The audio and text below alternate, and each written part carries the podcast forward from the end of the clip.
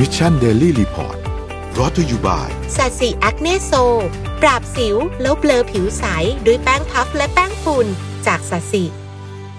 สวัสดีครับยินดีต้อนรับเข้าสู่ Mission Daily Report ประจำวันที่ 31 พฤษภาคม 2021 นะครับ วันนี้อยู่กับพวกเรา3คนตอน7โมงถึง8โมงเช้าสวัสดีพี่เอ็มสวัสดีพี่ปิ๊กครับ สวัสดีค่ะพี่ปิ๊กสวัสดีค่ะนน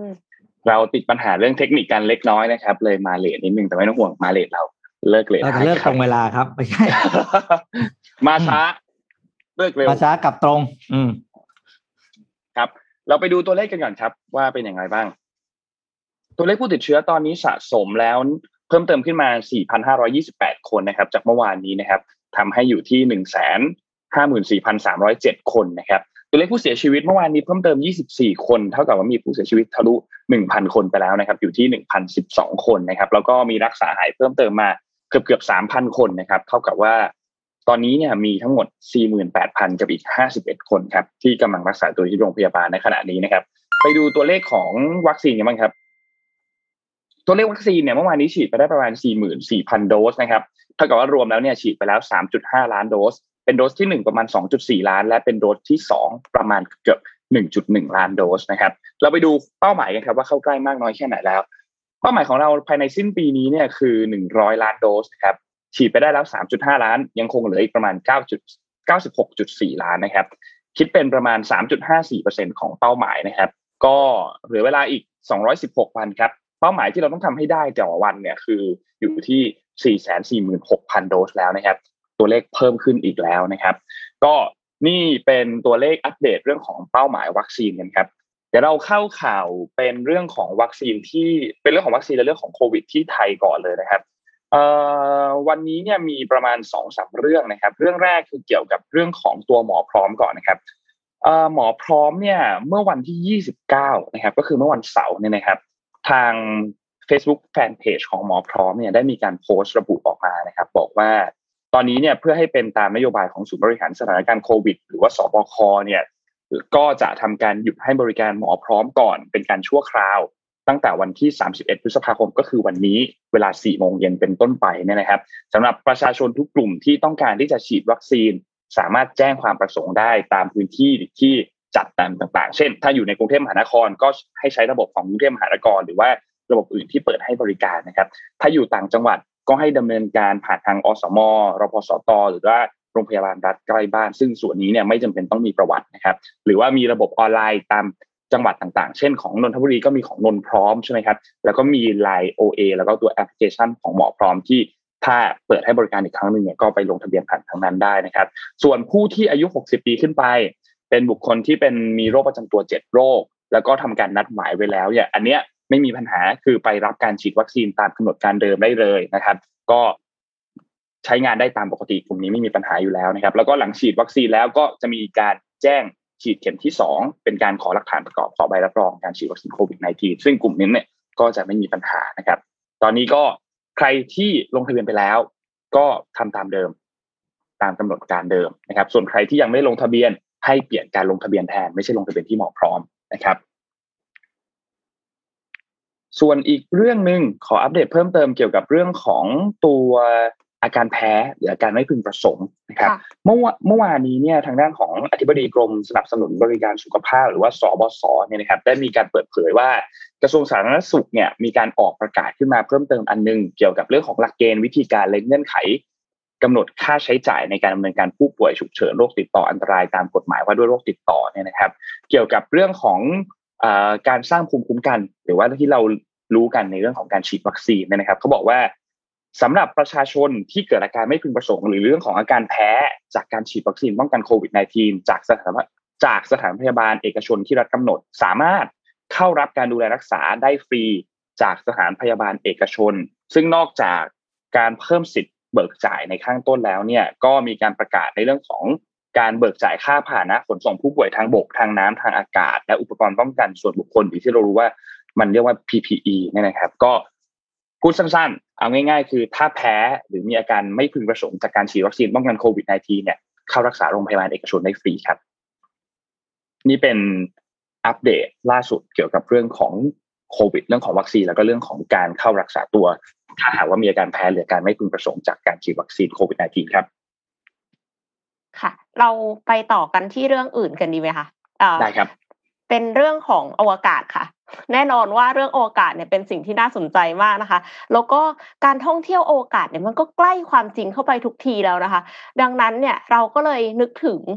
มาเอ็มก็แล้วกันเอ็มก็เลยนึกถึงอย่างหนึ่งค่ะเวลาที่เราไปเที่ยว เวลาที่เราไปเที่ยวที่ไหนเนี่ย เราก็ต้อง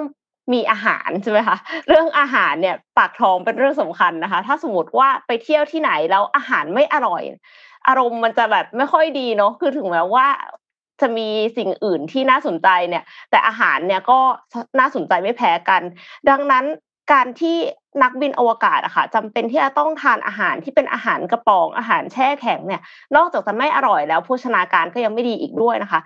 เดี๋ยวเอ็มเอ็มขอคลิปเอ็มหนึ่งอะค่ะ ที่เป็นตู้เย็นอวกาศนะคะไร้แรงโน้มถ่วงค่ะ ก็คือทีมวิจัยของ Purdue University นะคะ ร่วมมือกับ Whirlpool แล้วก็ผู้ผลิตอุปกรณ์ Air Squared ประสบความสำเร็จในการสาธิต ตู้เย็นอวกาศไร้แรงโน้มถ่วงนะคะ หรือว่า zero gravity fridge คือเขาใช้วิธีว่าปกติแล้วเนี่ย ต้องอธิบายก่อนว่าทำไมมันถึงลำบาก ตู้เย็นที่เราใช้กันอยู่ทุกวันเนี้ยค่ะ จริงๆแล้วใช้แรงโน้มถ่วงในการหมุนเวียนสารทำความเย็นนะคะดังนั้นพอมันไม่มีแรงโน้มถ่วงเนี่ย ก็เลยหมุนเวียนสารทำความเย็นลำบาก เขาก็เลยต้องคิดใหม่ค่ะ ด้วยการใช้ ตัววิธีดันสารทำความเย็นผ่านวัฏจักรการบีบอัดไอด้วยความเร็วสูงนะคะ เลยทำให้ตู้เย็นเนี่ยสามารถที่จะทำงานในสภาวะไร้แรงโน้มถ่วงได้ แล้วก็มีคอมเพรสเซอร์ที่ปราศจากน้ำมัน ตอนนี้เนี่ยยังมีขนาดเล็กประมาณไมโครเวฟเท่านั้นค่ะ แต่ว่าสามารถที่จะทำงานตำแหน่งใดก็ได้บนโลก หรือว่าแม้แต่จะคว่ำลงก็ตามที่เขา test แบบว่าเอาขึ้นเอาลงตะกี้เนี่ยนะคะ เพราะว่า บนนี้เนี่ยคือเครื่องบินที่เป็น zero gravity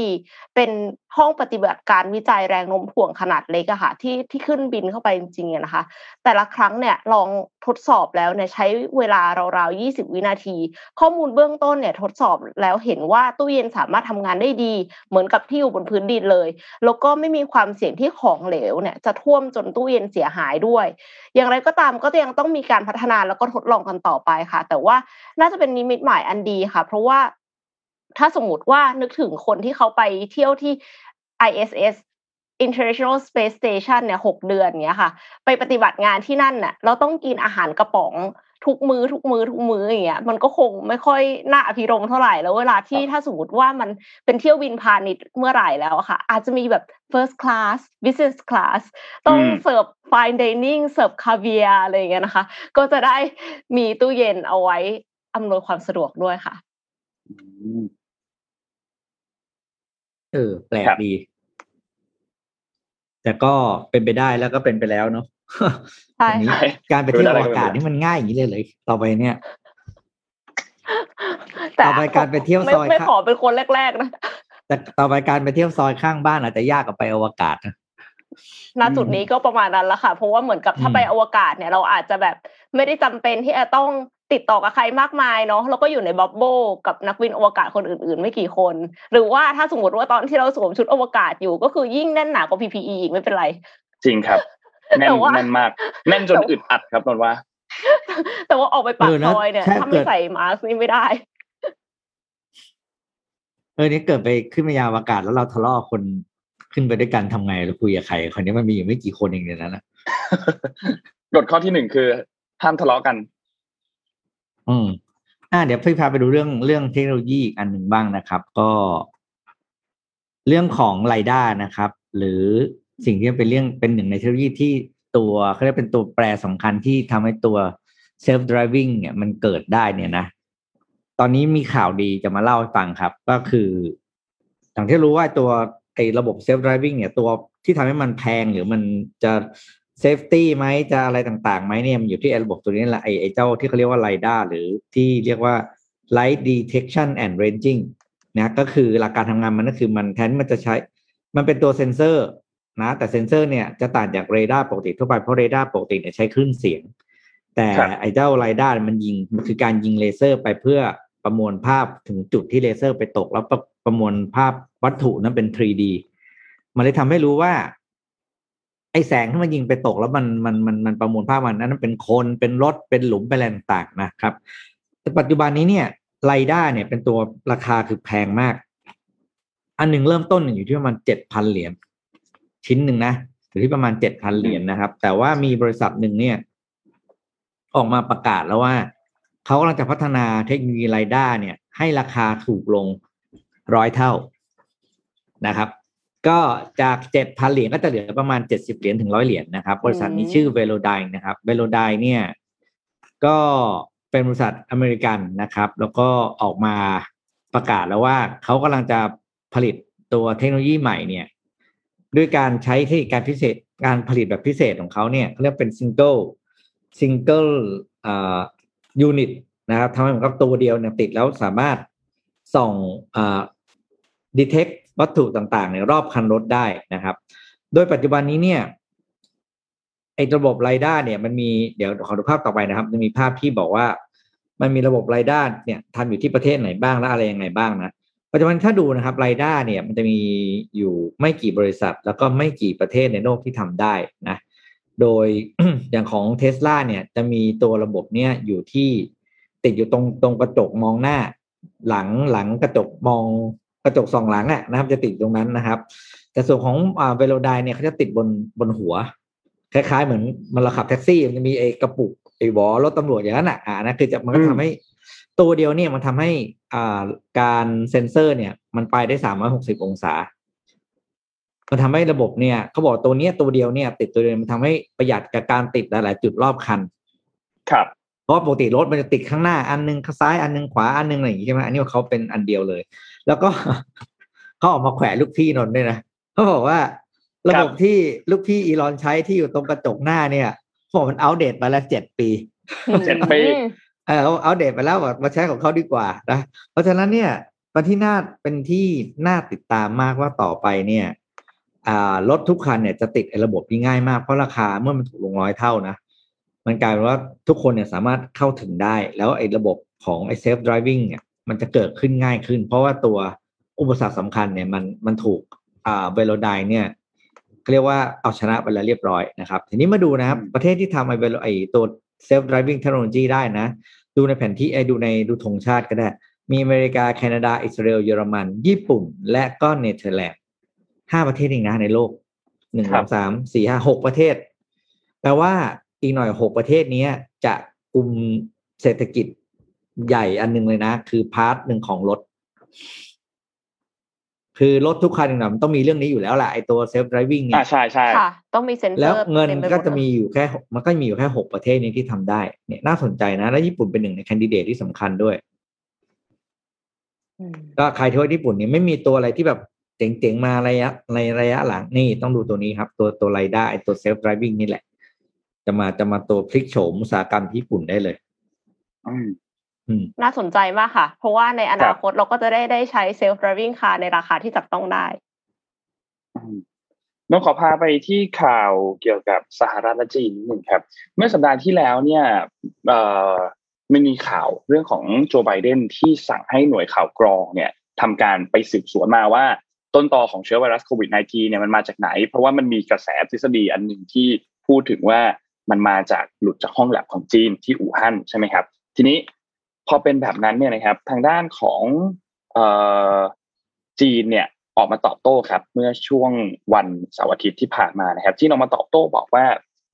ตอนนี้เนี่ยสหรัฐไม่สนใจข้อเท็จจริง หรือความจริงเลยแม้แต่น้อยรวมถึงไม่สนใจการศึกษาทางวิทยาศาสตร์ที่จริงจังเกี่ยวกับเรื่องของต้นกำเนิดของโควิด -19 เลย เป้าหมายเดียวของสหรัฐในตอนนี้คือการบอกว่าโรคระบาดนี้เนี่ย ใช้อันเนี้ยมาตีตราและบอกว่าเนี่ย เป็นเครื่องมือในทางการเมือง เพื่อปัดความรับผิดชอบออกมานะครับทางด้านของโฆษกกระทรวงการต่างประเทศของจีนเนี่ยได้มีการจี้บอกว่า แล้วที่ห้องแลบทดลองทางชีวภาพของสหรัฐล่ะมีอะไรเกิดขึ้นบ้าง สหรัฐถ้าแน่จริงให้มาเปิดเกี่ยวกับหลักฐานให้คนเข้าไปสอบสวนเกี่ยวกับเรื่องนี้ด้วยสิทางห้องแลบของสหรัฐก็คือเป็นการบอกว่าจะตรวจจะตรวจสอบแลบฉันเหรอ ได้ตรวจสอบแลบตัวเองด้วยสิอืมนะครับทำให้ตอนนี้เนี่ย ทางเรื่องข่าวของต้นตอที่เกี่ยวกับเรื่องโควิด -19 เนี่ยก็ยังไม่เราก็ยังไม่ทราบอย่างแน่ชัด ยังไม่มีหลักฐานอย่างแน่ชัดนะครับมีเพียงแค่ทางด้านการคาดการณ์ของ WHO ที่บอกว่าน่าจะมาจากสัตว์มากกว่าที่จะมาจากแลบนะครับ อย่างไรก็ตามในเรื่องของต้นตอโควิด -19 เนี่ยก็ยังคงเป็นปริศนาอยู่ และก็ยังคงดูเหมือนว่าในช่วงเวลาตอนนี้ก็ถูกใช้เป็นเครื่องมือทางการเมืองอยู่พอสมควรนะครับ เพราะฉะนั้นเรื่องต้นตอยังไงก็ต้องติดตามกันต่อไป คิดว่าน่าจะมีการ ตีกลับไปตีกลับมาพอสมควร แต่ว่าองค์การอนาโลก็บอกว่าไม่น่าจะเป็นไปได้ที่หลุดออกมาจากแลบนะครับ ทีนี้มันมีข่าวอีกอันหนึ่งที่น่าสนใจขอพากระโดดไปอีกเรื่องหนึ่งบ้างนะครับ เป็นเรื่องที่แคนาดาครับคิดว่าหลาย ๆ คนน่าจะได้เห็นข่าวที่แคนาดาอันนี้แล้ว แต่ว่ามันเป็นโรงเรียนแห่งหนึ่งในแคนาดาครับเขาพบว่ามีศพของเยาวชนเนี่ยจำนวน 215 คนที่ถูกฝังอยู่ภายใต้โรงเรียนประจำ โรงเรียนอันนี้เนี่ยเป็นโรงเรียนประจำที่เป็นโรงเรียนร้างแล้วนะครับ แล้วก็มีศพที่ฝังอยู่ใต้นั้นเนี่ย 215 คน โดย พื้นที่โรงเรียนในชื่อโรงเรียนว่า Kamloops Indian Residential School นะครับ เป็นโรงเรียนประจำในสมัยอาณานิคมนะครับ ซึ่งผ่านมาค่อนข้างนานแล้ว ทางด้านรัฐบาลเนี่ยออกมาเปิดเผยบอกว่านี่เป็นเหตุการณ์เป็นเหตุการณ์ที่ค่อนข้างเจ็บปวดมากๆ เพราะว่าศพที่อายุน้อยที่สุดเนี่ยน่าจะมีอายุเพียงแค่สามปีเท่านั้นนะครับ คือ โรงเรียนประจำที่พบศพจำนวนมากอันนี้เนี่ยจริงๆต้องบอกว่าเคยเป็นโรงเรียนประจำที่ขนาดใหญ่มาก แล้วก็ก่อตั้งขึ้นมาในช่วงก่อนปี 2520เนี่ยนะครับ แล้วก็ค่อยมาปิดตัวในปี 2521 นะครับ ตอนนี้เขากำลังทำการสืบสวนกันอยู่ แต่ว่ามีข้อมูลที่บอกว่านักเรียนที่เป็นชนพื้นเมืองเนี่ยเหมือนถูกบังคับไม่ให้พูด หรือถูกบังคับไม่ให้ทำกิจกรรมพื้นเมืองนะครับ แล้วก็มีการรายงานเกี่ยวกับเรื่องของการคุกคามนักเรียนด้วยนะครับ จนเมื่อปี 2551 รัฐบาลแคนาดาเริ่มตั้งคณะกรรมการสอบสวนอย่างจริงจัง แล้วก็พบว่ามีนักเรียนจำนวนหนึ่งเลยที่ไม่ได้กลับบ้านนะครับ แล้วก็สุดท้ายแล้วเนี่ยมีการสรุปการสอบสวนออกมาว่า เป็นการเหมือนกับการล้างเผ่าพันธุ์เป็น cultural genocide นะครับ แล้วก็มีการขอโทษกับสิ่งที่เกิดขึ้นนะครับ แล้วก็ตามรายงานเนี่ยมีมีระบุบอกว่าโรงเรียนเคยมีรายงานว่ามีเด็กหาย แล้วก็ มีเพื่อนหายไปเป็นจำนวนคือมีมีนักเรียนเนี่ยไปรายงานว่ามีเพื่อนหายตัวไปครับตอนแรกก็คิดว่าเพื่อนเนี่ยหนีออกไปจากโรงเรียนแต่ปรากฏว่าเพื่อนเนี่ยน่าจะเป็นหนึ่งในกลุ่มคนที่ถูกทำให้เกิดเหตุการณ์สลดนี้นะครับ ก็มีการพบศพถึง 215 คน ก็ถือว่าเป็นเหตุการณ์ที่ค่อนข้างน่าสลดมาก และคาดว่าหลังจากนี้เนี่ยน่าจะมีการสืบถึงที่มาที่ไปอีกพอสมควรก็ติดตามข่าวกันครับ เกี่ยวกับเรื่องของการพบศพที่แคนาดาครับ โอ้ไม่น่าเชื่อ มันสยองมากนะ ใช่ มันมันมันแสดงให้เห็นว่ามันยังมีเรื่องราวอีก ใช่ มีเรื่องราวอีกเยอะมากที่มันยังถูกปกปิดอยู่เนาะแล้วเราก็มันน่าสลดครับ อืม อ่าเดี๋ยวพาไปดูอีกเรื่องนะครับพาไปดูงานงานเขาเรียกงานอีเวนท์ที่สหรัฐอเมริกาเนี่ยเขาเริ่มจะทยอยกลับมาจัดกันแล้วนะครับอ่า เอ็มกับนนรู้จักแอปที่ชื่อ Salesforce ใช่ไหมค่ะ Salesforce อ่า Salesforce เนี่ยเป็นแอปพลิเคชันทางด้านการขายการตลาดที่ที่ใหญ่ที่ที่สุดในโลกแล้วล่ะ คือโปรแกรมโอ้โหแบบเรียกว่าเต็มหมดเลยช่วยในเรื่องการการการทำธุรกิจปกติเนี่ยเขาจะมีงาน conference ประจำปีครับ ชื่องานในชื่อ Dreamforce อืมซึ่งซึ่งจะจัดแบบเป็นงานแบบงานเผยแพร่ว่าปีนี้จะมีโปรแกรมอะไรใหม่อะไรอย่างเงี้ยนะมีอะไรขึ้นไปพัฒนาอะไรไปบ้างเนี่ย แล้วก็ช่วงโควิดเนี่ยสองอ่าปีหนึ่งที่แล้วไม่ได้จัดใช่ไหมปีสองพันยี่สิบก็ยกเลิกไป ปีนี้กลับมาประกาศแล้วครับว่างาน Dreamforce ปี 2021 เนี่ย จะจัดแล้วจัดแบบตัวเป็นๆด้วยนะ ก็คือ ให้คนเนี่ยไปเที่ยวที่งานได้เหมือนทุกครั้งที่เคยจัดมานะครับ โดยปีนี้เขาประกาศแล้วว่าวันที่จัดงานเนี่ยก็คือ 21ถึง23 กันยายนนะครับ แล้วก็จัดทีเดียวเนี่ยครั้นี้กลับมาจัด เรียกเล่นใหญ่มากจัดหกเมืองพร้อมกันทั่วโลกนะครับหกเมืองพร้อมกันจัดที่หกเมืองพร้อมกันจัดที่นิวยอร์กปารีสลอนดอนนะครับ แล้วก็รวมถึงตัวที่ซานฟรานซิสโกซึ่งเป็นที่ที่บริษัทเฮดค q u เตอร์เขาอยู่นะครับ โดยงานนี้เนี่ย ต้องบอกเล่าให้ฟังอีกก่อนนะครับว่า งานของ Salesforce เนี่ยใหญ่ระดับที่ว่าเมื่อปี 2019 เนี่ย speaker คือบารักโอบามานะครับอืม คือคือเป็นงานที่ถ้าคนโอ้ทำโหธุรกิจจะรู้งานเนี้ยเขาจะแบบเป็นงานที่แบบเหมือนกับ ถ้าถ้าถ้างานของ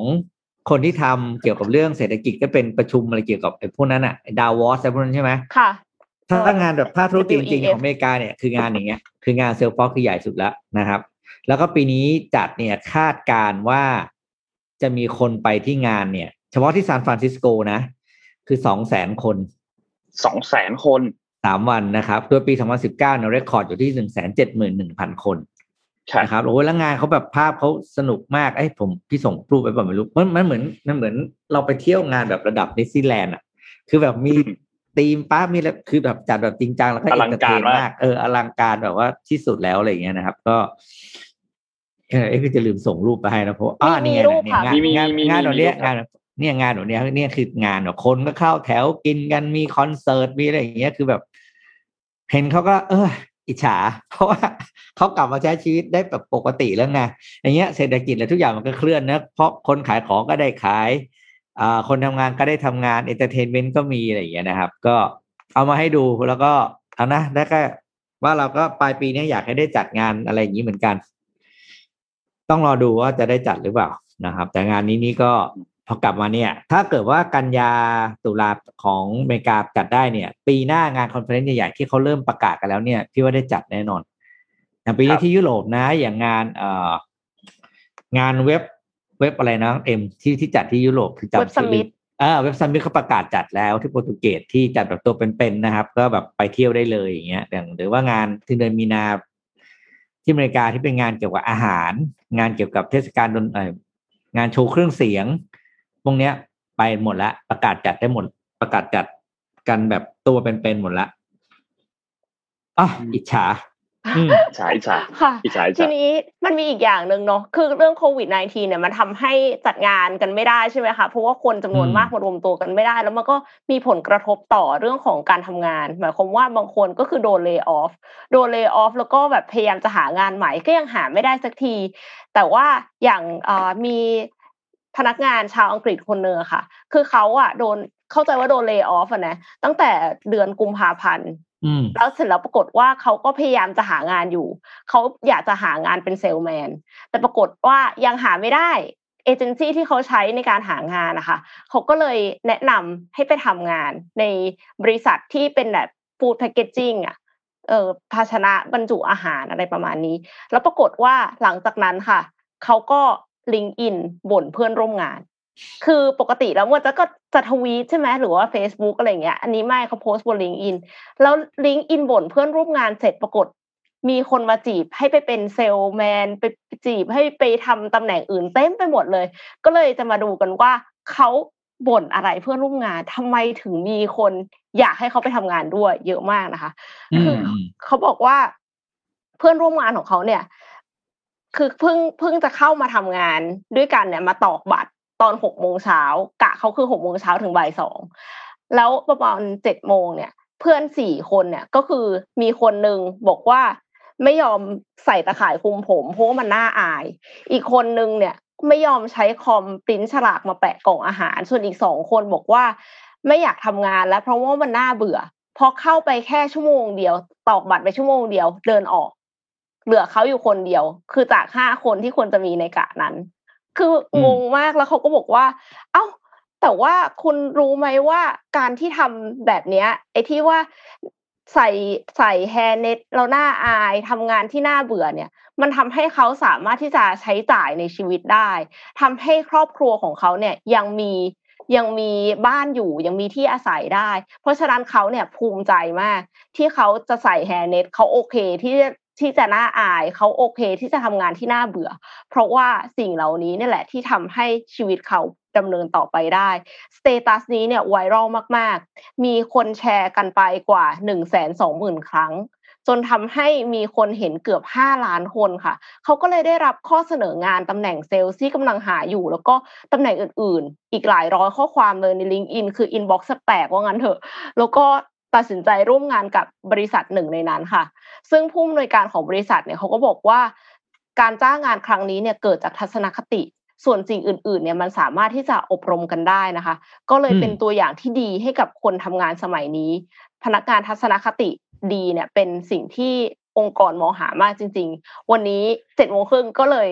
ขอพูดเรื่องของทัศนคติที่ที่องค์กรมองหาในพนักงานนะนะคะ ขอครับข อ PDF เจ็ดโมงครึ่งขึ้นมาเลยค่ะโอ้โหนี่เราอิโทนี่เราแลนเข้าเจ็ดโมงครึ่งได้ระดับกริปอย่างนี้เลยเหรอเนี่ย ใช่ นี่คือ แล้ว แล้วคือจบในตัวนะพี่ อืมจบในอันนี้เป็นตัวแบบด้วย two in one two in one เลยนะ ใช่ชงเองปุ๊บแลนเองอะมาเจ็ดโมงครึ่งครับจริงๆเจ็ดโมงครึ่งวันนี้คือได้รับอินสปิเรชันมาจากข่าวนี้เลยโอ้เหรอไม่ใช่ว่าคิดเจ็ดโมงครึ่งมาก่อนนะเออแล้วก็เลยรู้สึกว่าแบบเออจริง ๆ แล้วการที่เราหางานกันยากอยู่ตอนนี้เนี่ย มีหลายคนที่หางานยากแต่มีหลายคนที่มีหลายร้อยบริษัทไปจีบทำงานเนี่ยเพราะว่าอะไร เพราะว่าเราก็เลยมาดูกันค่ะ ที่ thebalancecareers.com นะคะเขา มีอาร์ติเคิลอันหนึ่งชื่อว่า top work values employers look for นะคะ ก็อย่างที่หนึ่งเลยค่ะ คือ strong work ethics คือยินดีที่จะทำงานหนักคือไม่ได้หมายความว่าคุณจะต้องแบบทำงานตลอดเวลานะ แต่ก็คือสามารถที่จะทำงานนอกเหนือ สมมติว่าจริง ๆ แล้วเวลางานคือเอ่อเก้าโมงเช้าถึงห้าโมงเย็นวันจันทร์ถึงศุกร์เนี้ยค่ะ แต่ว่าถ้าเกิดระบบล่ม ทำยังไงล่ะห้าทุ่มของวันเสาร์ก็ต้องทำไหมงานอะไรเงี้ยนึกออกไหมคือเราต้องแบบว่ามี work ethics ว่ายังไงอะถ้าสมมติว่างานมันไปต่อไม่ได้ หรือว่าเขานี้เราเราก็ยินดีที่จะทำงาน อันนี้เป็นสิ่งที่แบบสำคัญมากๆ อย่างที่สองค่ะ คือ dependability and responsibilities นะคะ ก็คือความรับผิดชอบแล้วก็เชื่อถือได้ อันนี้จริง ๆ ส่วนใหญ่อะคนก็จะวัดกันง่าย ๆ ด้วยการที่ ดูว่าเขามาตรงเวลาหรือเปล่า สมมติว่ามาสัมภาษณ์งาน บอกนัดสัมภาษณ์งาน ผ่านไปสิบห้านาทียังไม่มาอุ้ยอย่างนี้ก็ไม่รู้แล้วนะคะ ว่าตกลงของจริงเนี่ย เราจะเชื่อถือได้ไหมสมมติว่ามีมีประชุมสำคัญกับลูกค้าอย่างเงี้ยค่ะ แล้วส่งเขาไปประชุมไอ้ตกลงเขาจะไปประชุมหรือเปล่า อันเนี้ยก็มันทำให้สั่นคลอนความน่าเชื่อถือของตัวเองไปเยอะมากเลยนะคะ แล้วก็ในจ้างก็อาจจะตัดสินใจไม่จ้างเลยถึงแม้ว่าคุณจะ เก่งมาจากไหนก็ตาม อย่างที่สามค่ะ positive attitude ค่ะ แน่นอนค่ะ ทัศนคติที่ดี แต่ทำว่าทัศนคติที่ดีหมายถึงอะไร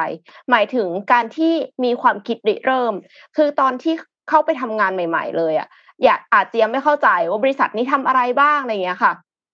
แต่ว่าหลังจากที่เรียนรู้แล้วเนี่ย รู้แล้วว่า direction ของบริษัทไปทางไหน go ของบริษัทคืออะไร แล้วแล้ว culture ของบริษัทเป็นประมาณไหนเนี่ย คนที่มี positive attitude เนี่ยเขาจะมีความคิดริเริ่มในการพัฒนางานตัวเอง โดยที่ไม่ได้จำเป็นว่าจะต้องไปขอให้สั่ง คือไม่ใช่ว่าแบบทำตามที่สั่ง แต่ว่าคิดเองเลยว่า เอ๊ะ พี่ครับทำอย่างนั้นอย่างนี้ดีไหมครับ ผมเห็นว่า อันนั้นอันนี้น่าจะมีประสิทธิภาพเพิ่มขึ้นได้ ถ้าสมมติว่าเราเปลี่ยน process อย่างนี้นี้อะไรเงี้ยค่ะ เป็นต้น ค่ะ ข้อที่สี่นะคะ ก็คือ adaptability ค่ะ คำว่า adaptability เนี่ย คนน่ะ มักจะใช้ในสองแบบ แบบที่หนึ่งคือเป็นทักษะ คือความสามารถในการปรับตัว แต่แบบที่สองเนี่ยก็คือทัศนคติ ซึ่งทัศนคติต้องมาก่อน ถึงจะมีเออถึงจะเอาทักษะนี้มาใช้ได้ จริงไหมคะ ก็คือ อันนี้เขาอยากให้ open to change เปิดใจปรับปรุงเปลี่ยนแปลงนะคะ แล้วก็ทำอะไรที่แบบว่า พัฒนาขึ้นไปอย่างเช่น เดี๋ยวนี้ร้านอาหารก็คือมาทำ Delivery กันเยอะขึ้น เพราะว่าถ้าถ้าร้านอาหารไม่ Delivery แล้วจะขายยังไงใช่ไหมคะให้นั่งแค่ได้แค่ยี่สิบห้าเปอร์เซ็นแต่ลูกจ้างในร้านนะคะ คือคือเจ้าของเนี่ยอาจจะเห็นแล้วแหละว่าจะต้องทำแน่ๆแต่ลูกจ้างในร้านบางคนก็อาจจะโลเทคนิดนึง หรือว่ารู้สึกว่ามันยุ่งยากจังเลย ต้องมาคอยรับโทรศัพท์ ว่าอาจะเอาไข่มุกไม่เอาไข่มุกหวานห้าสิบเปอร์เซ็นเลยอย่างเงี้ยเข้าใจไหมเข้าใจเข้าใจเข้าใจก็คือถ้าสมมติว่าคนที่มีความสามารถในการปรับตัวค่ะ ไม่ว่าจะอยู่ในสถานการณ์ไหนเจอวิกฤตแบบไหนเนี่ยเขาก็จะสามารถรับมือได้ แล้ว employer ก็มองหาลูกสร้างแบบนี้อะค่ะ ต่อไปค่ะ honesty and integrity ค่ะ คือความ ซื่อสัตย์อะเป็นสิ่งที่สำคัญมากๆเลยอะตะกี้นี้พูดถึงธุรกิจร้านอาหารเนี่ย ถ้าสมมติว่า เอ้ย ร้านอาหารญี่ปุ่น มีอูนิเราก็ไม่รู้ว่าอูนิรังเนี้ย มันจะหายหรือเปล่า ใครจะไปกล้าให้ทำงานก็ก็ต้องแบบว่ามอนิเตอร์แบบตลอดเวลา แล้วก็มีบางคนที่แบบเป็นพนักงานออฟฟิศอย่างเงี้ยค่ะ มีบริษัทอะพยายามที่จะมอนิเตอร์ตลอดว่าตกลงคนนี้กำลังทำงานอยู่หรือเปล่า หนึ่งชั่วโมง ทุกหนึ่งชั่วโมง คิดดูว่าทุกหนึ่งชั่วโมง คนคนนั้นน่ะ ก็คือ ไม่รู้เป็น HR หรืออะไรอะทำหน้าที่มอนิเตอร์พนักงานแต่ละคนแต่ละคนแต่ละคน ก็ไม่ต้องทำอย่างอื่นแล้วอะมีหน้าที่มอนิเตอร์อย่างเดียว แล้วสมมติว่าอย่างนนอย่างเงี้ยเป็นพนักงานอะนนรู้สึกยังไงอะมันก็คงอึดอัดอะแล้วก็คงแบบไม่กล้ามีทำอะไรมีสักมีอย่างพี่อะพี่เคยเจอที่ทำงานบางที่ที่ที่เคยเห็นอย่างเงี้ยแบบเอชอาร์นั่งจับ ใช้คำว่าจับผิดคนแล้วกันว่าแบบมาสายกี่นาทีการอะไรอย่างเงี้ยบอกโอ้ตายแทนที่เอาพนักงานไปทำงานอะไรอย่างอื่นอะไรอย่างเงี้ยอืมเราคงแบบไม่กล้าทำอะไรเลย เพราะว่ากลัวทำอะไรแล้วก็ผิดกลัวทำนู่นเลยทำนู่นทำนี่แล้วก็ผิดไปหมดเลยอย่างเงี้ยใช่ มันอืมคือมีความไม่เชื่อใจกันของทั้งสองฝั่ง คือเอ็มคิดว่าที่บริษัททำแบบนั้นน่ะเพราะว่าบริษัทไม่เชื่อใจพนักงาน แต่ว่าอืมแล้วพนักงานน่ะทำอะไรให้บริษัทไม่เชื่อใจหรือเปล่า หรือว่าที่ที่น่ากลัวกว่านั้นก็คือหลายคนนะคะ ก็จะกลัวว่าเอาความลับไปเปิดเผย อันเนี้ยอืมน่ากลัวมากอืมๆถ้าสมมติว่าเอาความลับบริษัทไปเปิดเผยให้คู่แข่ง หรือว่าแค่ลีกออกไปข้างนอกบริษัทเนี่ย ก็ลำบากแล้ว ดังนั้นถ้าคุณมีความซื่อสัตย์นะคะแล้วก็มีจริยธรรมเนี่ยก็จะทำให้นายจ้างเนี่ยต้องการต้องการตัวเป็นอย่างมากเลยค่ะ ต่อมาค่ะ self motivated ก็คือออื มีความกระตือรือร้นในการทำงานตลอดเวลา ไม่ใช่แบบรอคำสั่งอย่างเดียวเนาะถ้าถ้ามีความสามารถในการ initiate อย่างที่บอกไปตะกี้แล้วก็ไม่ได้ต้องการจะให้แบบบอกว่าไปซ้ายไปขวา micro manage เนี่ยค่ะ มันก็จะทำให้ employer เองก็มีเวลาไปทำอย่างอื่น ตัวพนักงานเองก็มีอิสระในการทำงานมากขึ้นนะคะ ทัศนคติเนี้ยก็ยิ่งสำคัญมาก ๆ เลยแล้วก็สุดท้ายค่ะ motivated to grow and learn แน่นอนค่ะ ต้องปรับตัวใช่ไหมคะความสามารถในการปรับตัวเนี่ยมาจากไหน มาจากความสามารถในการเรียนรู้แล้วก็เติบโต ถ้าเราไม่เรียนรู้สิ่งใหม่ เราก็จะไม่สามารถมีทักษะในการปรับตัวได้ค่ะ ดังนั้นก็อยากจะให้ทุกคนเนี่ยยังเรียนรู้และเติบโตนะคะ unlearn relearn กันต่อไปค่ะ เพื่อที่จะครับผ่านวิกฤตนี้ไปด้วยกันค่ะ ครับ จบแล้วนี้ค่ะเนี่ย ถ้าสมมุติว่าลองฟังแล้วยังรู้สึกว่า เอ๊ยยังมีเอะตรงนั้นเอะตรงนี้อยู่เนี่ยนน c a r คิด r y ว่า v i s a assessment com นะคะ ถูกต้องครับครับเราเราเห็นแฟนเพจแฟนรายการเขียนมาแล้วว่ารอดูน้องเอ็มจะแลนเข้าคาเลวิซ่ายังไงต่อตอนจบนะ นี่คือนนท์จะบอกให้ พี่ว่าน้องครัเอ็บมเนี่ยเป็นพรีเซนเตอร์อันหนึ่งได้ดีเลยนะ มีดโกนหนวดกริปฮะนะเนียนกริบเนียนโกนแล้วกริบเนียนกริบอ่า ชอบชอบชอบชอบเนียนกริบครับเนียนกริบครับอ่าเดี๋ยวไปดูอานนท์มีข่าวอะไรไหมเดี๋ยวพี่ค่อยมันพาไปมีดูเรื่องของวัคซีนซีโนฟาร์มนิดนึงอืมที่อยากเล่าให้ฟัง เพราะว่าเมื่อกี้พอดีเห็นมีคอมเมนต์พูดถึงเรื่องนี้กันอยู่ แล้วก็อยากเรายังไม่ได้พูดกันแบบเต็มๆด้วยเพราะว่าเขาเพิ่งแถลงกันไปวันศุกร์เนาะแล้วเราเราอ่านข่าวศุกร์เช้าว่าน่าจะมีการแถลงในวันนี้แหละเลยยังไม่ได้สรุปมาให้ ก็เลยเดี๋ยวจะสรุปที่เป็นตัว keyword ของการแถลงในวันศุกร์ที่ผ่านมาให้ว่ามันเกิดอะไรขึ้นบ้างครับเรื่องแรกก่อนเลย วัคซีนซีโนฟาร์มเนี่ยเป็นวัคซีนทางเลือกนะครับวัคซีนซีโนฟาร์มเนี่ยต้องบอกว่าจริงๆแล้วมันมี 2 ตัวนะที่ทางจีนเขาผลิต คือตัวที่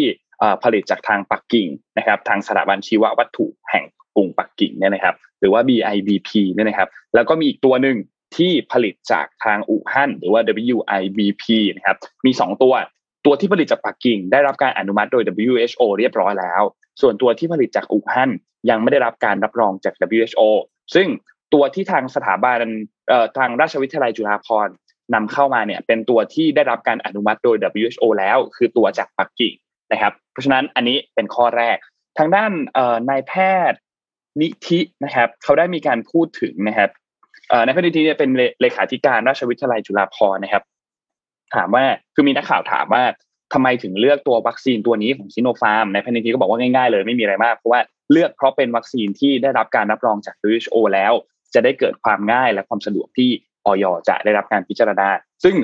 โดยบังเอิญหรือนัดกันหรืออะไรก็ไม่รู้ ทางด้านของ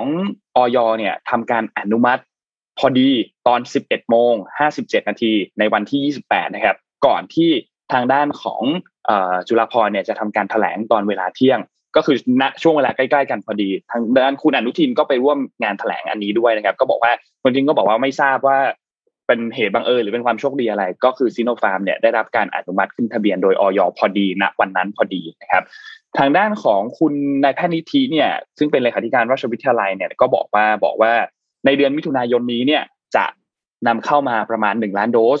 เพราะว่าทางด้านของขนส่งเนี่ยเพิ่งได้รับแจ้งจากออยว่าโอเค ได้รับการอนุมัติแล้วก็จะจัดการเรื่องของการขนส่งกันต่อไปนะครับ ทีนี้ใครจะได้รับบ้างจุฬาภรเนี่ยเป็นศูนย์เรื่องของให้บริการการฉีดวัคซีนด้วยเนาะภาครัฐก่อนหน้านี้จัดให้ในเรื่องของแอสตราเซเนกากับตัวซีโนแวคก็มีจุฬาภรที่รับฉีดอยู่นนก็ไปฉีดมาที่นั่นเช่นเดียวกัน ทีนี้ตัวซีโนฟาร์มเนี่ยจะไม่ได้ฉีดฟรี เพราะว่าไม่ได้เป็นวัคซีนที่รัฐจัดหาให้นะครับ ใครที่ต้องการจะฉีดซีโนฟาร์มเนี่ยเบื้องต้นรู้สึก เบื้องต้นยังไม่ได้เปิดให้คนทั่วไปทำการเข้ามาจอง แต่เปิดให้เป็นองค์กรทำการเข้ามาจองก่อนนะครับ ก็มีสภาอุตสาหกรรม แล้วก็มีของปตทที่ทำงานติดต่อไปเรียบร้อยแล้ว แล้วก็หลังจากนี้เนี่ยก็คงจะมีคนติดต่อเข้าไปเพิ่มอีกนะครับ ทีนี้ ย้ำอีกครั้งหนึ่งคือคนที่ลงทะเบียนฉีดวัคซีนกับจุฬาภรณ์เนี่ยจะได้ฉีดวัคซีนฟรีของรัฐบาล ก็คือตัวซีโนแวคกับแอสตราเซเนกาไม่ใช่ซีโนฟาร์มนะครับ อันนี้คือเรื่องแรก เรื่องที่สองคือเรื่องของราคา ราคาเนี่ยเบื้องต้นจะไม่เกินหนึ่งพันบาท รวมค่าประกันแล้วนะครับ โดยวัคซีนตัวนี้เนี่ยก็คือเขาเขากังวลมีคนกังวลว่าเอ้าแล้วถ้าฉีดแล้วได้รับผลข้างเคียง อาการไม่พึงประสงค์หรือว่าแพ้หรืออะไรต่างๆ เนี่ยก็รวมอยู่ในเรื่องของตัวราคาที่จัดซื้อมาแล้วนะครับ มีค่าประกันรวมอยู่ในนั้นแล้วนะครับ ทางด้านของอ,อ,อีกกลุ่มหนึ่งที่บอกว่ามีทางด้านของบริษัทที่ติดต่อเข้ามา แล้วได้ซิโนฟาร์มา 20 ล้านโดสแต่ติดต่อกับรัฐบาลไม่ได้เนี่ย ก็ทางด้านของนายแพทย์ที่นี้ก็บอกว่าไม่เกี่ยวข้องกับทางด้านของตัวสถาบันจุฬาภรณ์เลย คือเป็นคนละเคสการแยกกันไปนะครับ ทีนี้คุณหมอนิธิเขาชี้แจงอีกเรื่องหนึ่งบอกว่าเอ่อมันมีกระแสอันหนึ่งบอกว่า ราชวิทยาลัยจะทำกำไรจากวัคซีนตัวเลือกนายแพทย์นิธิก็บอกว่า สมมุติว่าทุนที่ซื้อวัคซีนมาคือ X ค่าขนส่งคือ Y ค่าเก็บรักษาคือ Z ค่าประกันคือ V เพราะฉะนั้น องค์กรภาคเอกชนที่ต้องการจะนำไปฉีดให้กับบุคลากรในพื้นที่ จะมีค่าวัคซีนเป็น X คือเป็นค่าทุนที่ซื้อวัคซีนมาบวกค่าขนส่ง บวกค่าเก็บรักษาบวกค่าประกัน เท่านั้นไม่มีบวกเพิ่มเลยแม้แต่บาทเดียวนะครับ ซึ่งอันนี้เนี่ยก็สำหรับองค์กรที่ซื้อไปก็แค่ว่ากลุ่ม สมมุติว่าองค์กร A ซื้อวัคซีนนี้ไปคนที่อยู่ในองค์กร A ก็น่าจะได้รับการฉีดฟรี คือองค์กร A ทำการจ่ายให้แล้วนะครับ เพราะฉะนั้น หลังจากนี้เนี่ยก็น่าจะมีการติดตามกันต่อว่าตัววัคซีนตัวนี้เนี่ยจะถูกส่งไปยังพื้นที่ไหนบ้างก็เห็นข่าวพอสมควรแล้วว่ามีไปตามพื้นที่ต่างๆนะครับ เพราะฉะนั้นก็รอติดตามกันครับในเรื่องของตัวจำนวนโดสวัคซีน ซึ่งคาดว่ารวมทั้งหมดเนี่ย20ล้านโดสแต่มาในเดือนหน้าคือ1ล้านโดสก่อนในเดือนมิถุนายนนะครับ นี่คือเรื่องของตัวซิโนฟาร์ที่หลาย ๆ คนอาจจะสงสัยอยู่ครับ ก็ ก็ติดตามไป ดูว่าจะไหนจะ ได้แต่ลงกันหมดแล้วใช่ไหม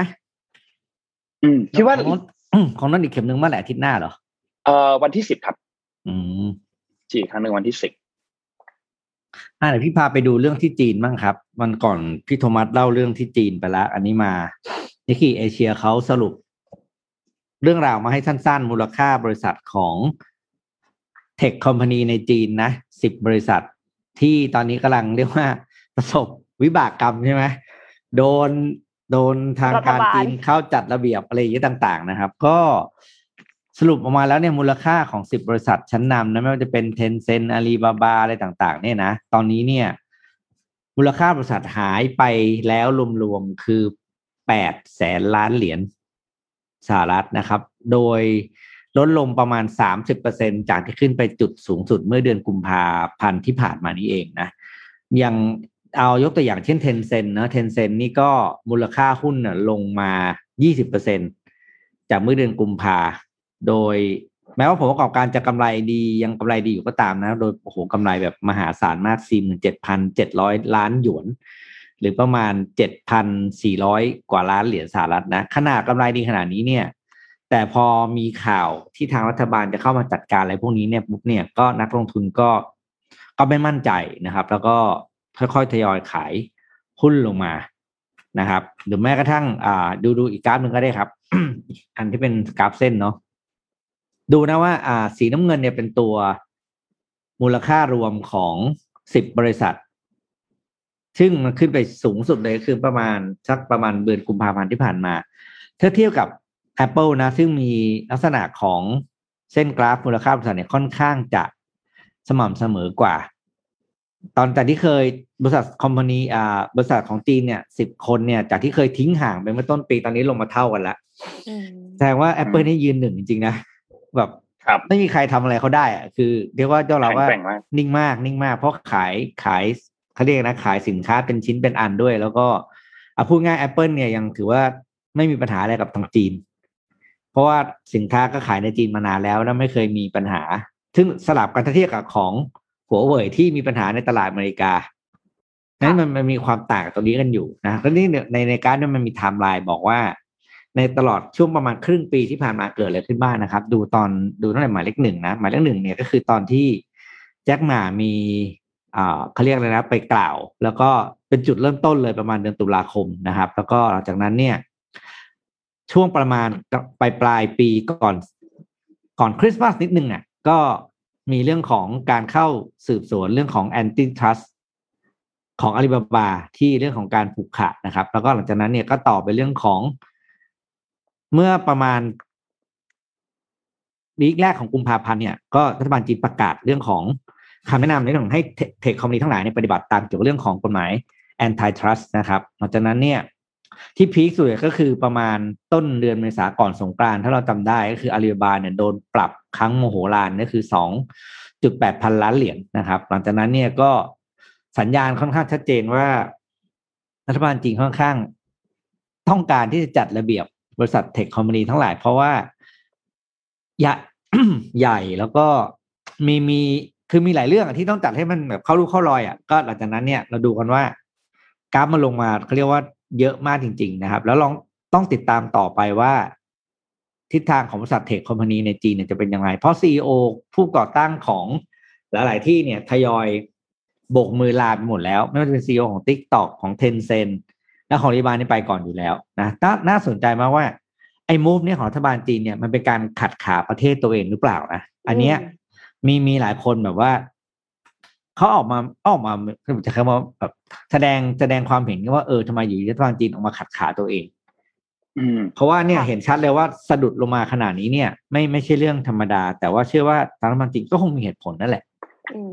มันอาจอาจจะช่วยในเรื่องของบริษัทที่เล็กกว่าก็ได้นะคะ คือเหมือนกับว่าเพราะว่าบริษัทที่ใหญ่กว่าเนี่ยใหญ่มาก แล้วถ้ามันห่างมากเนี่ย บริษัทสตาร์ทอัพหรือว่าบริษัทขนาดกลางเนี่ย ก็อาจจะไม่มีทางลืมตาอ้าปากได้ แต่ว่าถ้าบริษัทขนาดใหญ่มากเนี่ย โดนขัดขา ก็ไม่แน่ อาจจะทำให้บริษัทขนาดกลางเนี่ย มีความหวังแล้วก็ถีบตัวขึ้นมาได้ก็ได้อะค่ะคิดดูว่าคนที่เข้าไปลงทุนบริษัท tech ตอนประมาณกุมภาโอ้โหวันนี้เป็นไงเนี่ย แล้วราคาลงมาขนาดนี้นะใช่ ก็ดอยกันไปค่ะ ก็หนาวตรงนี้นะคะต้องขอพาไปข่าวที่เกี่ยวข้องกับจีนนิดนึงพอดีว่านนมีเตรียมเรื่องของทางไต้หวันมาใกล้เคียงกันนะครับ ก็คือไต้หวันตอนนี้เนี่ยเจอปัญหานิดนึงก่อนหน้านี้ตอนช่วงแรกๆไต้หวันค่อนข้างประสบความสำเร็จในการจัดการกับโควิด -19 แต่ว่าในเรื่องของระลอกใหม่ที่เพิ่งเกิดขึ้นเนี่ย ก็ทำให้ผู้ติดเชื้อเพิ่มเติมขึ้นมาวันละประมาณหลัก 500รายเลยก็ถือว่าค่อนข้างสูงนะครับ ยอดติดเชื้อเนี่ยจากเดิมสะสมอยู่ประมาณหลักพันประมาณพันต้นๆเท่านั้น ตอนนี้เนี่ยใกล้เคียงที่จะเป็นหลักหมื่นแล้วนะครับ ข้อมูลที่ได้รับล่าสุดวันที่ 28 เนี่ยก็ไปอยู่ที่ประมาณ 7,000 แล้วนะครับ ทีนี้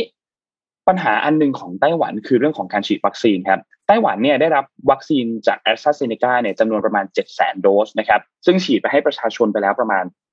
สามแสนโดสเท่านั้น ซึ่งคิดเป็นประมาณ 1.3%ของประชาชนทั้งหมดก็คือประมาณ 23 ล้านคนนะครับ ทีนี้ปัญหาที่เกิดขึ้นเนี่ยคือการจัดหาวัคซีนครับ การจัดหาวัคซีนตอนนี้เนี่ยคือมันมีสองอย่างครับ เรื่องแรกคือทางคุณไช่อิงเหวินเนี่ยนะครับออกมาให้สัมภาษณ์บอกว่าคือไต้หวันเนี่ยถูกแทรกแซงจากทางจีน ในการเจรจากับตัวไฟเซอร์ไบโอเอ็นเทคในการนำเข้าตัววัคซีนของไฟเซอร์เข้ามาฉีดในไต้หวันนะครับ ทีนี้ ทางด้านของจีนเองเนี่ยก็แสดงท่าทีก็บอกว่าคือจีนมองว่าไต้หวันเป็นมณฑลหนึ่งของจีนใช่ไหมครับทีนี้ก็ต้องการที่จะให้ความช่วยเหลือ ซึ่งพอเป็นแบบนั้นเนี่ยก็คือต้องการที่จะเสนอตัววัคซีนของจีนเนี่ยให้กับไต้หวันนั่นเองนะครับทีนี้พอเป็นแบบนั้นเนี่ยไต้หวันเนี่ยก็ก็ต้องบอกว่าตัดสินใจไม่ไม่ง่าย เพราะว่าคุณชาอิงหวนเองเนี่ยก็แสดงจุดยืนชัดเจนในเรื่องของการเป็นเอกราช ของทางด้านของไต้หวันต้องการที่จะให้ไต้หวันเป็นเอกราชคือไม่ไม่อยู่ภายใต้การควบคุมของรัฐบาลปักกิ่งนะครับ ซึ่งในขณะเดียวกันรัฐบาลปักกิ่งเองก็พยายามบีบให้ไต้หวันเนี่ยยอมรับสถานะมณฑลหนึ่งของจีนเช่นเดียวกันนะครับ ทีนี้มันก็เลยเป็นการกลืนไม่เข้าคายไม่ออกนิดหนึ่งนะครับ ทางด้านของอมีศาสตราจารย์สตีฟจางนะครับเขามาจากวิทยาลัยบูรพคดีศึกษาการศึกษาแห่งมหาวิทยาลัยลอนดอนนะครับเขาบอกว่าคือตอนนี้จีนเองก็ชนะไต้หวันไม่ได้ ในขณะเดียวกันไต้หวันเองก็เอาชนะจีนไม่ได้เหมือนกันนะครับ ซึ่งก็ทำให้มีแรงกดดันในเรื่องของการที่จะไต้หวันไม่จะไม่รับวัคซีนต่อจีนเนี่ยพอสมควรเหมือนกันนะครับ ทีนี้ก็มีสื่อที่เป็นค่อนข้างควบคุมโดยฝั่งจีนนิดหนึ่งคือ global times นะครับ ก็มีการพาดหัวข่าวบอกว่าไต้หวันเนี่ยเพิกเฉยต่อเสียงของประชาชนที่ต้องการได้รับความช่วยเหลือ คือพูดง่ายๆคือไต้หวันเนี่ย ไม่ยอมที่จะรับความช่วยเหลือของจีน จากรัฐบาลปักกิ่งในการให้วัคซีนมาเนี่ยนะครับ แต่อะไรก็ตามคุณไช่อิงเหวินก็สวนมาอย่างที่นนท์บอกว่า เขาก็บอกว่าถูกแทรกแซงในการเจรจาตัววัคซีนไฟเซอร์ไบโอเอ็นเทคนะครับ เพราะว่ามีการต้องการใช้เรื่องของวัคซีนเนี่ยเป็นจุดประสงค์ทางด้านของการเมืองนะครับแล้วก็ฉายภาพว่าจีนเนี่ยค่อนข้างเป็นอุปสรรคในการจัดหาวัคซีนมากกว่าที่จะให้ความช่วยเหลือกับทางด้านของไต้หวันนะครับ เพราะฉะนั้นประเด็นเรื่องของการจัดหาวัคซีนเนี่ย ไม่ได้เดือดแค่ที่บ้านเรานะที่ที่ประเทศเราก็เดือดที่ต่างประเทศเองเนี่ยก็มีเกมเกี่ยวกับเรื่องของวัคซีนที่ถูกนำมาใช้เป็นเครื่องมือทางด้านการเมืองเช่นเดียวกันนะครับ ก็อัปเดตจากไต้หวันครับเอามาเล่าให้ฟังกันครับ ค่ะเอ่อไปต่อกันที่ข่าวของสิ่งแวดล้อมกันบ้างดีกว่านะคะ ข่าวสิ่งแวดล้อมข่าวนี้เนี่ย สื่อหลักยังไม่ค่อยเล่นกันเลยค่ะ แต่ว่าเอ็มไปเห็นมาจาก Facebook ของ Relief นะคะ ซึ่งก็เป็น Social Enterprise ที่ทำเกี่ยวกับเรื่องสิ่งแวดล้อมในประเทศไทยเนี่ยแหละค่ะ เป็นข่าวเรื่องเรือคอนเทนเนอร์บรรจุเม็ดพลาสติก แล้วก็สารเคมีสัญชาติสิงคโปร์เนี่ยแต่ไปไฟไหม้ที่ศรีลังกา เห็นเห็นภาพไหมคะว่าเห็นนะครับควันมันพวยขโมงพุ่งมากขนาดไหนนะคะ คือบริเวณนั้นนะคะที่ที่ไฟไหม้เนี่ยคือท่าเรือโคลอมโบนะคะเป็นชายหาดสถานที่ท่องเที่ยว แล้วก็เป็นแหล่งประมงปูม้าและกุ้งที่สำคัญด้วย โดยตอนนี้เนี่ยชาวบ้าน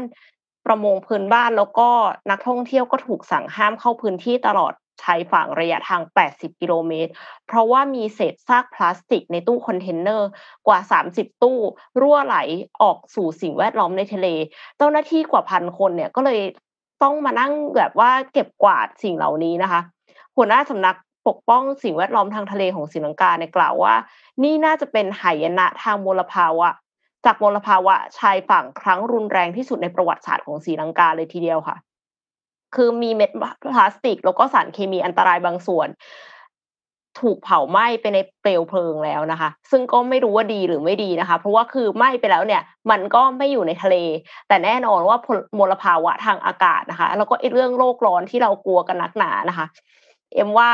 คุมยากแล้วค่ะ ก็คือมันมีกรดไนตริกโซเดียมไฮดรอกไซด์แล้วก็สารหล่อลื่นกว่า 25 ตันที่ถูกเผาไหม้ไปแล้ว แต่ทั้งนี้เนี่ยก็ยังมีตู้คอนเทนเนอร์ คือยังมีน้ำมันเตาอีก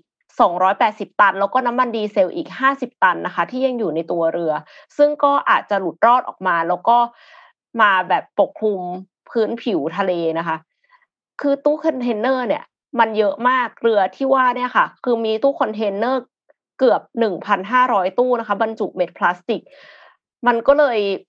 ก็เลยหายนะครั้งใหญ่มากตอนนี้หาดทั้งหมดก็อย่างที่เห็นค่ะ ปกคลุมไปด้วยเม็ดพลาสติกนะคะ แล้วก็คุกคามหาดทรายแล้วก็ป่าชายเลน บริเวณใกล้เคียงอีกด้วย ก็เป็นเครื่องเตือนใจค่ะว่า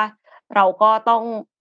ระมัดระวังอะนะคะ มีมาตรการฉุกเฉินรองรับตลอดทั้งฝั่งของผู้ขนส่ง แล้วก็อาจจะเป็นฝั่งของท่าเรือที่ให้บริการในจุดนี้ด้วยอะค่ะ เป็นกำลังใจให้ศรีลังกาค่ะ โอ้น่ากลัวเนาะกำลังใจมากน่ากลัวมากภาพน่ากลัวมากโอ้โหตอนแรกคิดว่าดูแบบไอ้พวกหนังที่มันสงครามที่มันเอาไปถล่มเรือบรรทุกเครื่องบินเลยกันน่ะภาพอารมณ์แบบประมาณนั้นเลยอะอืมเห็นแล้วเห็นแล้วสยองมากค่ะ ที่ที่ในรูปที่คนที่เจ้าหน้าที่เขาตัดนั่นคือเม็ดพลาสติกใช่ไหมที่มันใช่ลอยไปค่ะเกยเกยเกยเกยชายฝั่งใช่ไหมค่ะ อืมโอ้เห็นแล้วอะเยอะอันนี้ไปดูข่าวมากๆบันเทิงว่างดีกว่า จะได้เปลี่ยนอารมณ์นิดนึงอ่าเอ่อช่วงวันหยุดที่ผ่าน สัปดาห์ที่ผ่านมาเนี่ยเขาเรียกที่สหรัฐอเมริกาเขาเรียกเป็นวันหยุดเป็น Memorial Day นะครับ Memorial Day ก็เป็นวันหยุดอันหนึ่งของสหรัฐอเมริกานะครับ ซึ่งปกติแล้วเป็นหนึ่งเป็นช่วงเริ่มต้นของเทศกาลดูหนังที่สหรัฐอเมริกา เพราะว่าหนังใหญ่ๆเนี่ยจะเริ่มทยอยเข้ากับ Memorial Day เสร็จแล้วก็ไปต่อซัมเมอร์ใช่ไหมมันจะประมาณนี้แหละเป็นเป็นเป็นไทม์ไลน์ของการฉายหนังที่นู่น ในปีที่ผ่านมาครับ ไปดูยอดไปดูกราฟกันขอกราฟขึ้นมาเลยครับ กราฟเนี่ยคือตัวเลขของ Memorial เขาเรียกอะไรนะ ค่าค่าเข้าชมหนัง Box Office ในช่วง Memorial Day ย้อนกลับไปหลาย ๆ ปีนะครับอ่าแล้วดูปีขวาสุดดิดูปี 2020 คือ ถ้าจะอะไรนะแปดแสนกว่าเหรียญนะจากปกติเดี๋ยววิ่งอยู่ประมาณ เต็มหมดเลยอะคือ มันไม่มีสีขึ้นมาเลยอะไม่มันมีสีเหมือนเลยนะครับเป็นศูนย์เลย อันนี้อะไรนะนนท์ที่เราเมื่อก่อนเราชอบเล่นมุกกันนะไม่ใช่ขอบใช่ไหมอันนี้คือขอบไม่ได้หายนะครับแต่มันไม่มีขอบอันนี้นะครับ แต่ตอนว่านั้นเป็นปีตัวเลนี้ขอ่าตัวเลขแต่ว่า unemployed อ่า unemployed นะครับ เมื่อก่อนจะแบบมันจะนิวอะไรขึ้นขึ้นเรื่อยๆใช่ไหมแล้วเราก็บอคกรับว่านี่ไม่ใช่ขอบนะ เพราะว่ามันคือเส้นกราฟจริง ๆ แต่ปีนี้ครับ ปีนี้เป็นปีที่คาดการณ์ว่า box office ของอเมริกาเนี่ยจะกลับมาคึกคักอีกครั้งหนึ่งนะ ในช่วงของ Memorial Day ในวีคเอนที่ผ่านมาซึ่งวันเนี้ย ช่วงค่ำๆบ้านเราวันนี้น่าจะรู้ เพราะว่าตอนนี้ที่สหรัฐอเมริกายังเป็นกลางคืนวันอาทิตย์อยู่ใช่ไหมก็คาดกันว่ารายได้จาก box office ปีนี้จะแตะอยู่ที่ประมาณ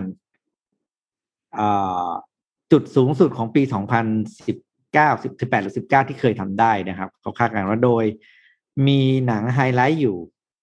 สองเรื่องที่จะเข้าฉายนะครับ เรื่องแรกเลยเนี่ยคือเรื่อง Cruella Cruella เนี่ยเป็นหนังถ้าเห็นปุ๊บน่าจะรู้นะเป็นหนังนี่ของดิสนีย์นะครับ Hundred and One Dalmatians อ่า เป็นหนังรีเมคคือ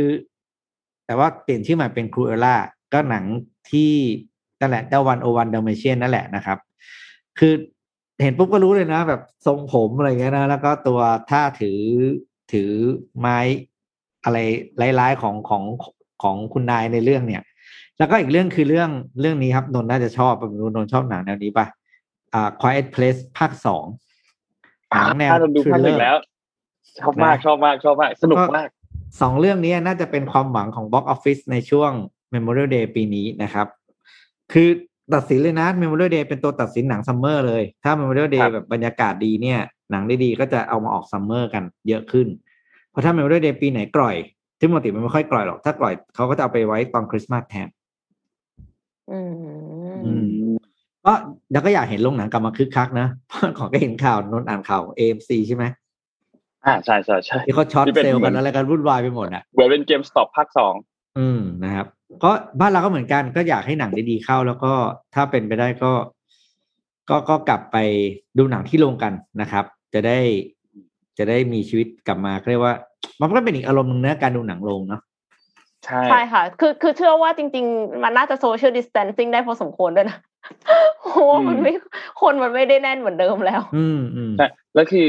จริง ๆ เรื่องของประสบการณ์การดูหนังโรงต่อให้บ้านคุณจะแบบว่าโฮม Home เทเตอ theater ร์ขนาดไหนก็ตามเนอะเจ็ดสิบห้านิ้ว แล้วมีลำโพงมีนู่นมีนี่ก็ไม่เท่าไปดูในโรงอยู่ดี มันไม่เหมือนกันน่ะคือคือดูในโรงมันแบบนอกเหนือจากไอ้พวกจอพวกอะไรอย่างเงี้ยมันคือคนอื่น คือถ้าใช่สมมใช่มันคือบรยากาศด้วยอารมณ์ร่วมอะอืมอืมอืมหัวเราะไปด้วยกันกลัวไปด้วยกันเออเออออะไรอย่างเงี้ยค่ะ ถึงแม้จะไม่รู้จักกันก็ตามนะเออแต่แต่เราก็กลัวด้วยเราก็กลัวด้วยกันได้เลยใช่ไหมใช่อืมอะมันพาไปที่สหรัฐกันครับ ที่สหรัฐตอนนี้เนี่ยมีรายงานมาจากเมื่อวันที่ 25 พฤษภาคมที่ผ่านมาครับ คือธนาธนาคารกลางของสหรัฐเนี่ยได้มีการเริ่มดึงสภาพคล่องออกจากระบบแล้วนะครับ ซึ่งตัวเลขที่มีการรายงานในวันที่ 27 พฤษภาคมเนี่ยบอกว่ามีการรายงานขายพันธบัตรกลับคืนสู่ตลาดเพิ่มเติม หรือที่เขาเรียกว่า reverse repo เนี่ยเดี๋ยวอธิบายทีนะว่า reverse repo คืออะไรนะครับ คิดเป็นมูลค่า 4.8 แสนล้านดอลลาร์สหรัฐ ซึ่งเป็นปริมาณที่สูงที่สุดถ้านับตั้งแต่สถิติก่อนหน้านี้เนี่ยคือเกิดขึ้นในปี 2015 เมื่อวันที่ 31 ธันวาคม ตอนนั้นเนี่ยมูมีมูลค่าอยู่ที่ 4.74 แสนล้านดอลลาร์สหรัฐนะครับ คือตอนนี้เนี่ยอัตราดอกเบี้ยของเฟดเนี่ยยังอยู่ที่0%อยู่นะครับ แต่ว่าก็มีความต้องการในการคือมันมีสภาพคล่องที่มันเหมือนเงินล้นอยู่ในตลาด ก็เลยดึงสภาพคล่องถอนออกมานะครับ ซึ่งทำให้นักลงทุนเองเนี่ยก็มีทางเลือกบางอย่างเท่านั้นนะครับ คือ ความเสี่ยงในเรื่องของอัตราผลตอบแทนของพันธบัตรในบางช่วงเนี่ยอาจจะลดลงไปถึงขนาดติดลบนะครับแต่ว่าอัตราผลตอบแทน 0%ก็อาจจะไม่ได้ทำให้มันแย่มากนะทีนี้คำว่า reverse repo คืออะไรก่อนนะครับ reverse repo เนี่ยมันคือการที่ขายพันธบัตรไปที่ตลาดและดึงเงินสดกลับเข้ามานะครับ โดยวงเงินในการทำ repo เนี่ยก็ค่อนข้างสูงนะครับ แล้วก็มากกว่าวงเงินในการทำ QE ต่อเดือน ซึ่ง QE ต่อเดือนตอนนี้เนี่ยอยู่ที่ประมาณ 1. แสนล้านดอลลาร์สหรัฐ ซึ่งก็ทำให้เป็นอีกจุดหนึ่งที่หลาย ๆ คนเนี่ยต้องจับตามองนะครับ แล้วก็เฟดเองเนี่ยในเดือนมิถุนายน น่าถ้านนจำไม่ผิดคือวันที่ 15 มิถุนายนเนี่ยจะมีการออกมาแถลงอีกครั้งหนึ่งด้วยนะครับ เพราะฉะนั้นก็ต้องรอติดตามกันครับว่าจะมีการปรับปรุงนโยบายอะไรหรือเปล่า เพียงแต่เรารู้ อย่างหนึ่งก็คือก่อนหน้านี้เนี่ยเฟดเคยแถลงว่าเขาจะยังไม่มีการปรับอัตราดอกเบี้ยที่เป็นศูนเปอร์เซ็นเนี่ยไปอีกนานเลย น่าจะในปี 2022 เลยนะครับ จนกว่าว่าสภาพตลาดจะกลับมาที่เดิมนะครับ เพราะฉะนั้น ใครที่ทำธุรกิจหรือเกี่ยวข้องกับเรื่องของสหรัฐค่อนข้างเยอะ ซึ่งต้องบอกว่าจริงๆแล้วสหรัฐปรับอะไรธนาคารกลางสหรัฐปรับอะไรมาบางอย่างหนึ่งเนี่ยค่อนข้างที่จะส่งผลกระทบต่อทั้งโลกอยู่แล้วนะครับเพราะนั้นก็รอติดตามข่าวเรื่องนี้กันครับ ค่ะเอ็มขอไม่แน่ใจว่าปิดท้ายแล้วหรือยังนะคะ แต่ว่าไปที่ได้เลยอ่าโอเคค่ะ เป็นข่าวปิดท้ายแล้วกันค่ะ เป็นเรื่องของ IBM นะคะ ปกติแล้วเนี่ย เวลาเรื่องของการ coding อะค่ะ วงการไอทีเนี่ย เวลาที่เราเขียนโค้ดไม่ใช่เอ็มนะหมายถึงว่า developer เขาเขียนโค้ดเนี่ยเขาจะเขียนกันหลากหลายภาษามาก แล้วก็คือพอพอเขียนด้วย .NET เอาจะแปลงเป็น PHP ทีนี้ทำยังไงคือจะมาใช้ Google Translate เหมือนปกติ จริงๆ เขามีเครื่องมือนะคะ ที่คล้ายๆ กับ Google Translate เนี่ย แต่ว่ามันมันยากมากเลย เพราะว่ามันมีบริบทเหมือนภาษามนุษย์เลยอะคือการเขียนเนี้ยมันก็คือมีบริบทของมันในแต่ละภาษา ดังนั้นการที่จะแปลค่ะ มันก็แปลได้แค่ห้าสิบถึงหกสิบเปอร์เซ็นต์เท่านั้น แล้วก็มักจะแปลเฉพาะสิ่งที่ง่ายได้ไอ้ส่วนที่ยากอะ ก็คือแปลไม่ได้และนั่นแหละคือส่วนที่เสียเวลาเยอะ IBM เนี่ยเขาเพิ่งเปิดตัว CodeNet นะคะ ชุดข้อมูล coding ขนาดใหญ่สอน AI แปลงโค้ดข้ามภาษาค่ะ เพราะว่าจะได้แปลงให้มันไอ้ส่วนที่ซับซ้อนเนี่ยก็แปลงได้ด้วยนะคะ ในงาน Think 2021นะคะของ IBM ซึ่งอันนี้ค่ะ ชุดข้อมูลเนี่ยประกอบด้วยตัวอย่างโค้ด 14 ล้านชุด รวม 500 ล้านบรรทัดนะคะ แล้วก็ในภาษาโปรแกรมที่แตกต่างกันไปกว่า 55 ภาษา ตั้งแต่ C++ Java Python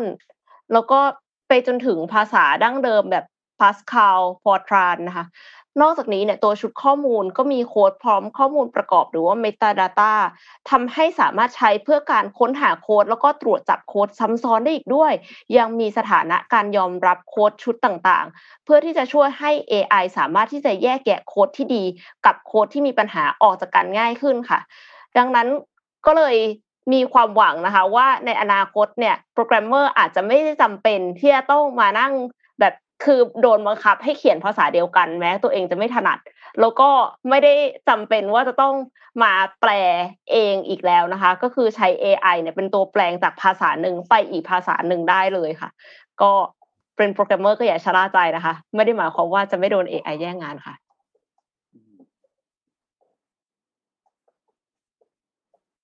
น่าจะ น่าจะครบถ้วนครับ วันนี้ คิดว่าวันนี้น่าจะประมาณนี้ก็ขอบคุณทุกท่านมากๆนะครับ ที่ติดตามคือจริงๆยังมีข่าวอีกพอสมควรเหมือนกันที่เราอยากอัปเดตให้ฟัง แต่ว่ามันค่อนข้างใช้เวลาพอสมควรเกี่ยวกับเรื่องของงบประมาณปีหน้า มีทั้งของฝั่งสหรัฐแล้วก็ของฝั่งไทยเลยเดี๋ยวพรุ่งนี้เอามาเล่าให้ฟังกันนะครับ ก็วันนี้ขอบคุณสปอนเซอร์นะครับขอบคุณ Trocadero Time นะครับผู้แทนจำหน่ายนาฬิกาโอเบชนะครับเป็น partner ที่ดีของเรามาเสมอมานะครับ ก็ขอให้อยู่กับเราไปนานๆนะครับ แล้วก็ขอบคุณ SCB มากๆนะครับที่ คอยช่วยเหลือเรามาโดยตลอดตั้งแต่ช่วงเริ่มต้นรายการเลยนะครับ วันนี้เราสามคนก็ลาไปก่อนอย่าลืมสั่งโรบินฮูดนะคะถ้าใครสั่งโรบินฮูดครับ ไม่เก็บ GP ช่วยเหลือร้านอาหารด้วยค่ะครับใช่วันนี้เราสามคนก็ลาไปก่อนครับ แล้วเดี๋ยวพบกันใหม่อีกครั้งหนึ่งในวันพรุ่งนี้ครับ สวัสดีครับ สวัสดีค่ะ Mission Daily Report Presented by Sasi Acne Sol